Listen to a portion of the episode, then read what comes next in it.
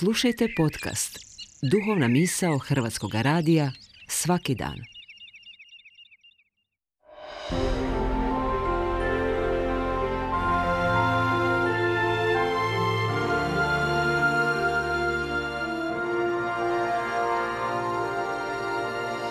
Duhovna misao. Urednica je Blaženka Jančić.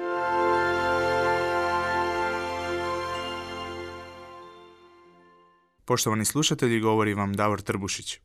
U memoriji hrvatskih katolika, posebice možda onih starijih generacija, današnji datum 10. veljače zauzima posebno mjesto. Na današnji dan 1960. godine umro je hrvatski kardinal Alojzije Stepinac.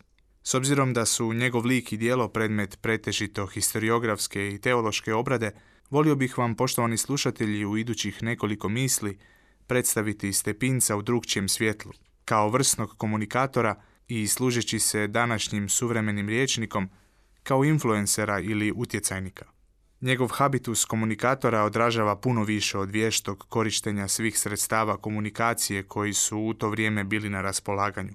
U njemu se zrcali Stepinčeva duhovna i moralna veličina, osjetljivost za čovjeka i nepogriješiv unutarnji kompas pri razlučivanju. Stepinac je prije svega znao najkompleksnije i najosjetljivije teme prikazati na jednostavan i svima blizak način. Pritom se koristio nizom stilskih figura kojima je nastojao poboljšati djelotvornost verbalne komunikacije. Antitezama, hiperbolama, nabrajanjima, anaforama, poredbama i anegdotama, iz kojih se može iščitati da je Stepinac bio vrsni poznavatelj svetog pisma, ali i da je bio intelektualac širokih spoznaja na području filozofije, književnosti i svjetske povijesti.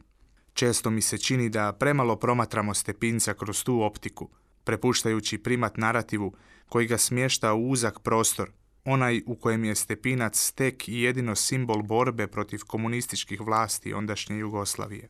Stepinac je puno više od toga. Kao komunikacijske forme koristio je govore, nagovore, propovjedi, medijske istupe, poslanice i okružnice – ako analiziramo samo period od 1941. do 1945. vidjet ćemo da su dominantne teme njegovih javnih istupa besmislenost rata i njegove pogubne posljedice, uzaludnost pokušaja uspostave novih društvenih poredaka koji ne poštuju Božje zakone, te rasistička ideologija.